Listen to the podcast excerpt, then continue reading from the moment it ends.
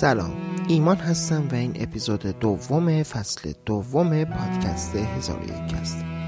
توی این پادکست من قصد دارم که قصه های هزار یک شب رو به زبون ساده برای شما تعریف کنم. قصه به اینجا رسید که بعد از اینکه پادشاه و وزیرانش جنازه ای رو پیدا کردن توی رودخونه تصمیم گرفتن که بگردن و قاتلش رو پیدا کنند.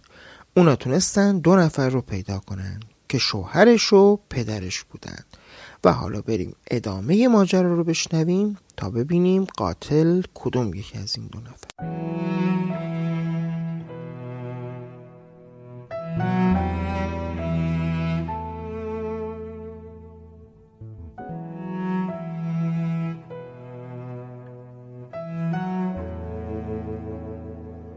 پادشاه بین النهرین از جای خودش بلند شد و گفت هر دوی اونها رو بیارید به قصر من. جلاد و وزیر اعظم و داروغه هم بیان. بعد از جای خودش بلند شد و به سمت قصر رفت. وقتی که به محضر پادشاه رسیدن پادشاه به پیرمرد اشاره کرد که جلوتر بره. و اون با ترس جلو رفت و تعظیمی کرد. پادشاه گفت بگو ببینم. ماجرا رو بگو. پیرمرد گفت ای پادشاه هفت اقلیم من وقتی متوجه شدم که دخترم داره به همسرش خیانت می‌کنه اون رو با خنجر کشتم و جنازه اونو لای قالیچه پیچیدم و توی صندوق گذاشتم و به دجله سپردم و بعد پادشاه رو کرد به پسر جوان و گفت خب تو چی میگی؟ پسر جوان هم همین ماجرا رو تعریف کرد ولی فقط اضافه کرد که اونو لایه چادر پیچیدم و بعد لایه قالیچه گذاشتم و در صندوقی گذاشتم و داخل رود دجله گذاشتم. پادشاه بدون اینکه به تناقضگویی امو و برادرزاده در مورد فقط لایه قالیچه پیچیدن یا لایه چادر بعد درون قالیچه گذاشتن توجه کنه و اینکه اصلا پیرمرد به چادر اشاره نکرد فرمان داد که هر دوی اونها رو گردن بزنند.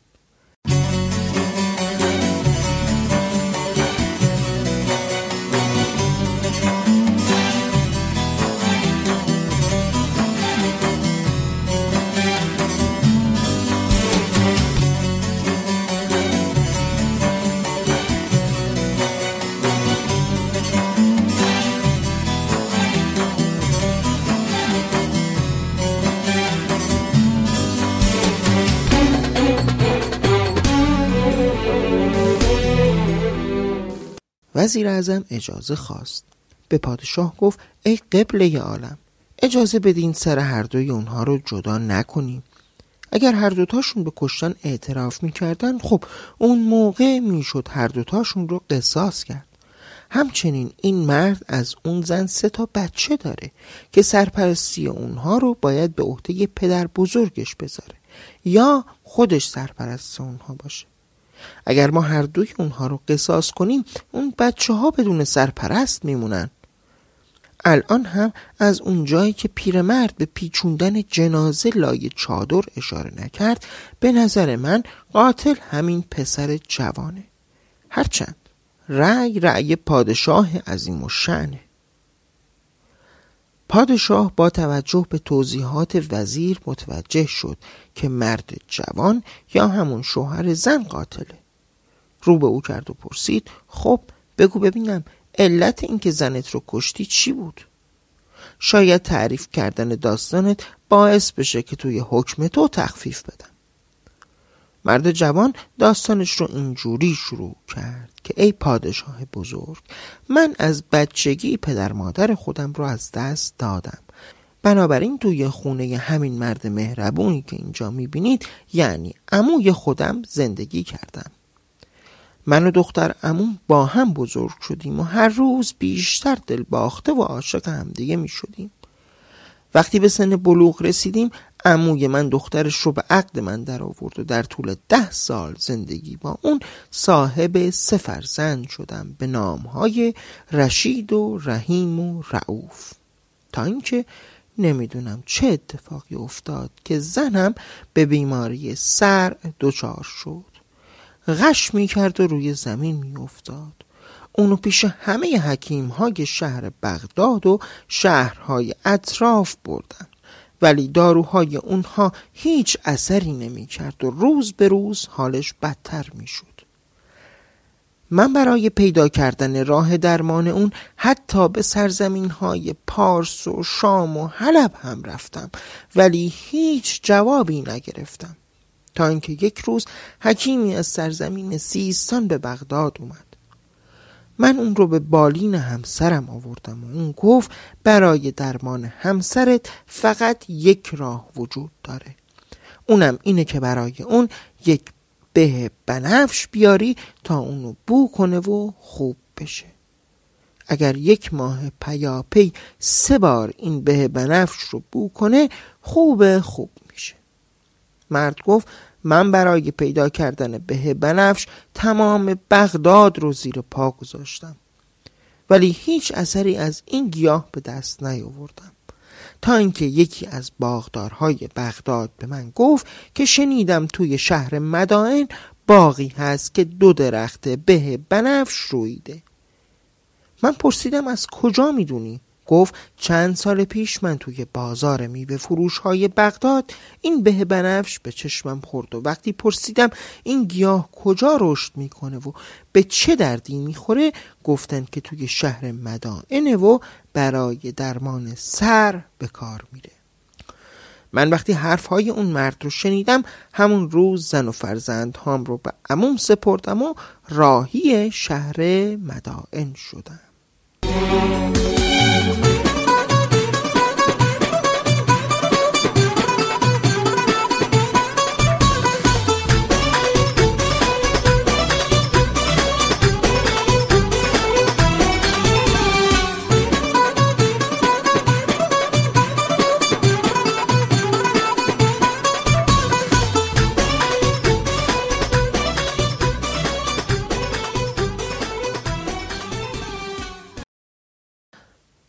تمام باغهای اون شهر سر زدم و از همه باغدارها سوال کردم تا اینکه صاحب اون باغ رو پیدا کردم. وقتی قیمت رو از اون پرسیدم گفت هر کدام از اونها دو سکه زر سرخ قیمت داره و در حال حاضر فقط سه تا از این به ها برام مونده که روی درخت هستن. من هم بدون معطلی شش سکه زر سرخ به اون دادم و راهی بغداد شدم. راهی رو که باید توی پنج روز طی می کردم طی دو روز اومدم. به این ترتیب سه عدد به بنفش رو برای همسر عزیزم آوردم. مرد جوان قاتل در حضور پادشاه سرزمین بین النهرین و وزیر اعظم و دیگر حاضران ادامه داد که وقتی همسرم درمان خودش رو با بویدن این بهای بنفش شروع کرد رنگ چهرش عوض شد و دیگه حمله های سر براش پیش نمی اومد مرد جوان ادامه داد ای قبله عالم من مردی بزاز هستم و بعد از خوب شدن همسرم دوباره توی بازار بغداد سر کار رفتم و بعد از 20 روز مغازه خودم رو باز کردم. هنوز چند روزی نگذشته بود که یک روز دیدم غلام سیاهی یک عدد به بنفش توی دستش داره توی بازار راه میره و اونو تو هوا میچرخونه و بوم می‌کشه و می‌خونه. نگارم داده این را به دستم. نمی‌دانیم که از بویش چه مستم. نمی‌دونید که من با دیدن اون غلام سیاه و اون به بنفشی که دستش بود و اون عراجیفی که می‌خوند چه حالی به هم دست داد غلام رو صدا زدم و پرسیدم این رو از کجا آوردی؟ اون هم با چشمای زرد رنگش که مثل شیاطین بود جواب داد مردک مگر من نگفتم که نگارم داده به دستم گفتم نگار تو کیست؟ که دیدم آدرس خونه من رو داد و گفت بعد از مدت ها دوری به خلوتش رفتم و سه عدد به بنفش کنارش دیدم. از اون پرسیدم اینها رو از کجا آوردی؟ گفت شوهر ابله من که دلم نمی‌خواد قیافه اون رو هم ببینم و فقط به خاطر پدرم تحملش می‌کنم این به ها رو از مدائن برای درمان من آورده. و اون یکی از اونها رو به من داد. غلام سیاه بعد از گفتن این حرفها راه خودش رو کشید و رفت. من هم چشمهام سیاهی رفت و افتادم روی زمین. وقتی به هوش اومدم رفتم در دکان قصابی و از اون کاردی به آریت گرفتم و وارد خونه شدم. دیدم همسرم خوابیده. من اونو بیدار کردم و با عصبانیت ازش پرسیدم به های بنفش کجاست؟ اون هم دوتا رو به من نشون داد و گفت نمی‌دونم اون یکی کجاست. من دیوانه هم بدون اینکه سوال دیگه از همسرم بپرسم کارد رو توی سینه اون فرو بردم و جنازه اون رو توی چادر گذاشتم و توی یکی از قالیچه هایی که از ایران خریده بودم پیچوندم. توی صندوق گذاشتم و صندوق رو با اسبی در شمال بغداد نزدیک های غروب به آب انداختم. وقتی به خونه برگشتم پسر هشت ساله خودم رو دیدم که کنار دو تا برادر کوچکترش نشسته بود و داشت گریه می کرد من از پسرم رشید علت گریه اون رو پرسیدم و اون گفت به خاطر کار زشتی که کردم مامان قهر کرده و از خونه رفته. من قلبم به درد اومد و با صدای گرفته پرسیدم مگر تو چه کار زشتی انجام داده ای پسرم؟ که دیدم جواب داد من بدون اجازه اون یکی از دانه های به مامان رو برداشتم و اومدم به کوچه. خورم سیاهی داشت رد می‌شد که این رو دست من دید. اومد جلو پرسید این چیه که من همه داستان رو براش گفتم؟ اون هم به رو از من گرفت و رفت.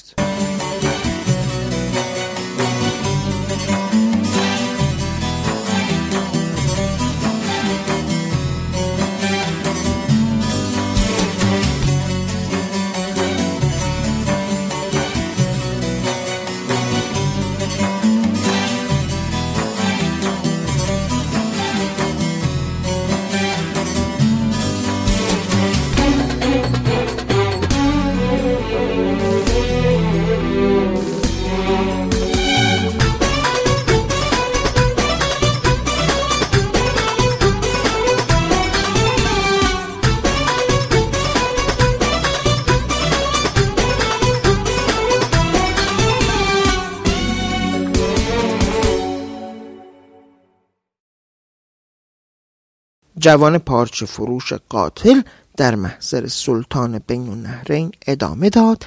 بعد از شنیدن واقعیت ماجرا اونقدر به سرم کوبیدم و فریاد زدم تا عموی من به خونه اومد و علت رو از من جویا شد. وقتی که ماجرا رو برای اون گفتم اون هم مثل من بیتاب شد و گریه کرد و شیون کرد.